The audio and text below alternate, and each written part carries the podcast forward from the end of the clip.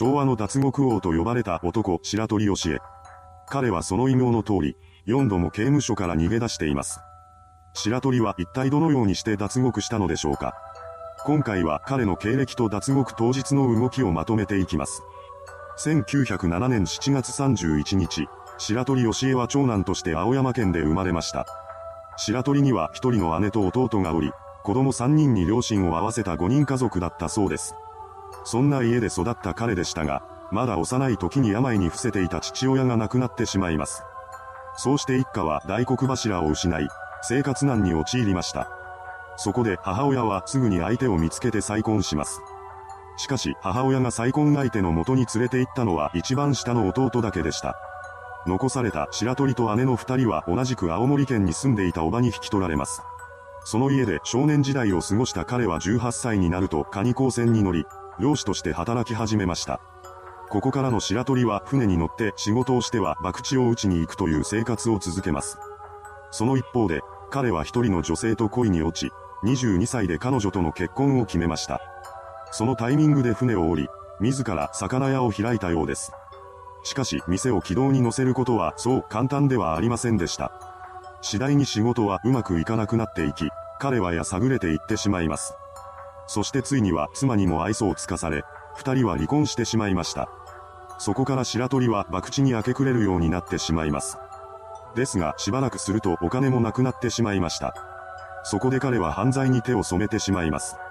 お金を手にするために窃盗を繰り返したのです。そして1933年には仲間と共に大きな事件を起こしてしまい、犯行から2年後の1935年に逮捕されました。白鳥自身は、犯行に及んだのは仲間であり、自分は無実だと主張していたようですが、それが聞き入れられることはなかったようです。そうして彼は青森刑務所に収監されることとなりました。この青森刑務所が最初の脱獄の舞台となります。当時、そこの看守は野蛮な男ばかりだったそうで、白鳥の扱いもひどいものでした。そこで彼は複数回にわたって環境の改善を訴えています。しかし、刑務所の環境が改善されることは一向にありませんでした。普通ならばそこで諦めてしまうはずですが、白鳥の場合は違います。なんと、ここで脱獄を決意したのです。とは言っても、決意したからといって逃げ出せるほど簡単なことではありません。そこは刑務所です。当然彼は鍵のかかった牢獄に閉じ込められていました。まずは鍵を何とかして無効化しなければならないと考え鍵の製作を始めます。風呂上がりのふやけた手を当て、鍵穴の形を記録していきました。そして事前に手に入れていた針金を鍵穴の形に変形させていきます。そうして新たな鍵を作ってしまったのです。鍵の完成後、白鳥は看守たちが巡回する時間やタイミングを注意深く観察します。そして最も注意の目が少なくなるタイミングを見つけ出しました。彼はついに計画を実行に移します。脱獄前、白鳥は自分が脱獄した後に看守が巡回してきたとしてもすぐにはバレないようにある細工を施していきました。それはごく単純なもので、布団に膨らみを作っておくという作戦です。ただ、後にこれも抜群の効果を発揮することとなります。そうして布団に細工を残した彼は午前0時頃に自作の鍵を使って牢獄から抜け出しました。その後は暗闇に紛れながら外へと向かっていき、そのまま青森刑務所からの脱獄を果たしたのです。そんなことを知らない看守は定期的に巡回を行うのですが、白鳥がいなくなっていることには気づくことができません。布団の膨らみを白鳥だと思ってしまったのです。結局、脱獄が発覚したのは5時半頃でした。その時点ですでに彼が逃げ出してから5時間以上が経過していたのです。警察はすぐさま白鳥の確保に動き出します。多くの捜査員を動員し、大々的な捜索活動が始まりました。そして脱獄からわずか2日後、捜査員に追い込まれた白鳥はあっけなく逮捕されてしまったのです。その後行われた裁判で彼には無期懲役が言い渡されます。そしていくつかの刑務所を転々とすることとなりました。その期間、白鳥はおとなしく服役生活を送っていたのですが、第一の脱獄から5年後の1941年に秋田刑務所へ移され、事態は一変します。そこで彼は再び看守からのひどい扱いを受けるようになったのです。そうして白鳥は2度目の脱獄を決意します。しかし彼は一度脱獄を成功させている人間でした。刑務所側が警戒していないはずがありません。白鳥が移送されてきた時点で秋田刑務所は厳しい監視体制を敷くことを決めています。そのため、彼が収監されていた部屋は鎮静棒という特別な棒でした。そこは一坪足らずの空間で、床はコンクリートで埋められ、壁には銅板が貼り付けられています。さらに、天井までの高さは3メートルほどあり、唯一の窓は天井に付けられた明かり取り窓だけでした。しかもその窓は金網に覆われていたのです。その特殊な官房に入れられた時点で脱獄は不可能だと言われていました。ですが、そこに入れられているのは普通の囚人ではありません。彼は昭和の脱獄王でした。厳しい監視を受けながらも、脱獄計画を練り続けていたのです。鎮静房には天井の窓を除くと小窓一つありません。仕方なく、天井の窓から逃げ出すことを決めます。そのためにまずは部屋の隅で手足を踏ん張りながら天井まで登ることができるかを試すことにしました。すると白鳥は瞬く間に天井へと到達してしまいます。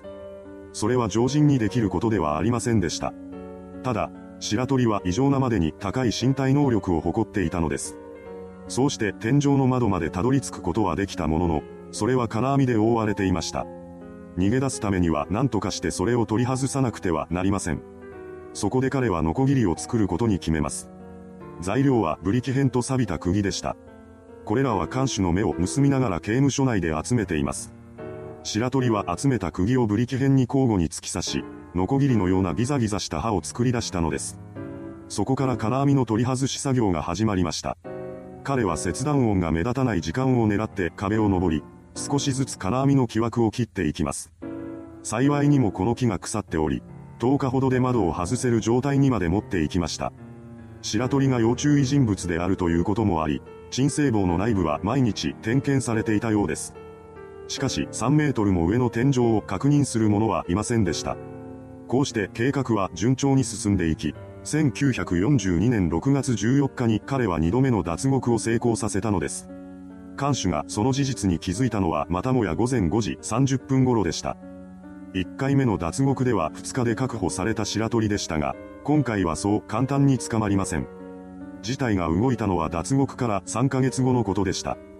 なんと、白鳥が一人の男に付き添われながら出頭してきたのです。その男というのは以前に白鳥が収監されていた小菅刑務所で監視をしていた人物でした。その男は白鳥のことを人道的に扱ってくれていたのです。そもそも彼が脱獄したのは自らの扱いに抗議をするためでした。脱獄を果たした白鳥は逃亡生活の中でその看守の存在を思い出し、彼を頼るために東京へと向かっていたのです。そのようにして二度目の逃亡生活は幕を下ろしました。そして次に白鳥が収監されたのは網走刑務所です。ここではさらなる限界体制が引かれることとなります。彼の両手には手枷が、足には足かせがそれぞれかけられ、独居房の床は二重に作られたのです。そうなってしまってはさすがの白鳥も身動きが取れません。しかし、その期間が1年ほど続くと足かせは外されることとなりました。そこから彼は3度目の脱獄に動き出します。まずは手枷を外すことを目的とし、看守の目を盗んでは叩きつけ、歯でナットを緩めていきました。さらには食事として出てくる味噌汁を独居房の鉄格子に吹きかけ、それを徐々に腐らせていったのです。かなり長い時間要したようですが、ついには手枷を外し、腐敗した鉄格子を破壊しました。そうして彼は3度目の脱獄も成功させてしまったのです。脱獄後は逃亡生活が始まるわけですが、白鳥はその最中にまたもや事件を起こしてしまいます。逃亡中、腹を満たすために畑で盗みを働いていた彼は農家の人に見つかってしまいました。そしてそのまま揉め事に発展し、その中で彼は農家の人を手にかけてしまったのです。ここで白鳥は逮捕されるのですが、その後行われた裁判では正当防衛を主張しました。ですが、当然ながらそのような主張が通ることはありません。彼には有罪判決が下され、死刑を言い渡されたのです。そうして白鳥は札幌刑務所へと移送されました。そしてそこに用意されていたのは白鳥のために作られた彼専用の特別な棒だったのです。今度こそ脱獄は不可能だとされました。しかし白鳥は諦めていません。驚くべきことに、4度目の脱獄計画を立て始めたのです。そうして彼は収監されている棒の弱点を探ります。その結果、唯一可能性がありそうなのは床下だということを突き止めたのです。どうやら床下は土になっているようで、そこを掘れば外に出ることができると判断したのでした。そこで白鳥がまず最初に取り掛かったのは床の切断です。そのために彼は再び自作のノコギリを作っています。そうして看守の隙を伺いながら少しずつ床を切断していきました。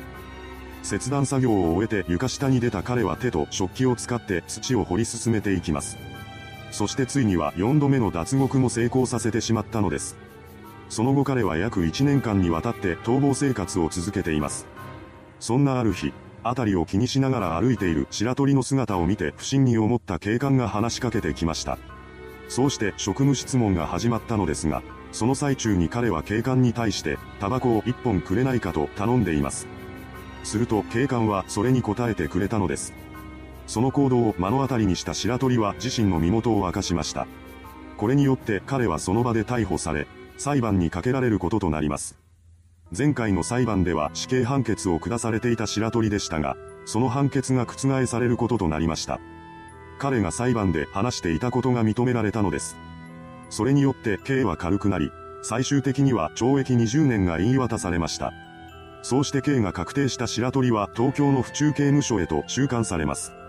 それまではほとんどの刑務所でひどい扱いを受けていた彼ですが、府中刑務所での扱いは他の受刑者と変わらないものでした。そのためそこでの刑期を白鳥は模範囚として過ごしています。その結果、彼の刑期は13年へと短縮されることとなりました。そして1961年に白鳥は仮釈放され、長きにわたった獄中生活にピリオドを打っています。釈放後は建設現場で働きながら各地を転々とし、仮釈放から18年後の1979年2月24日に心筋梗塞でこの世を去りました。いかがでしたでしょうか？昭和の脱獄王こと白鳥義恵。1935年に逮捕されてから1961年に仮釈放されるまでの26年間を脱獄囚か受刑者として生きたのです。それではご視聴ありがとうございました。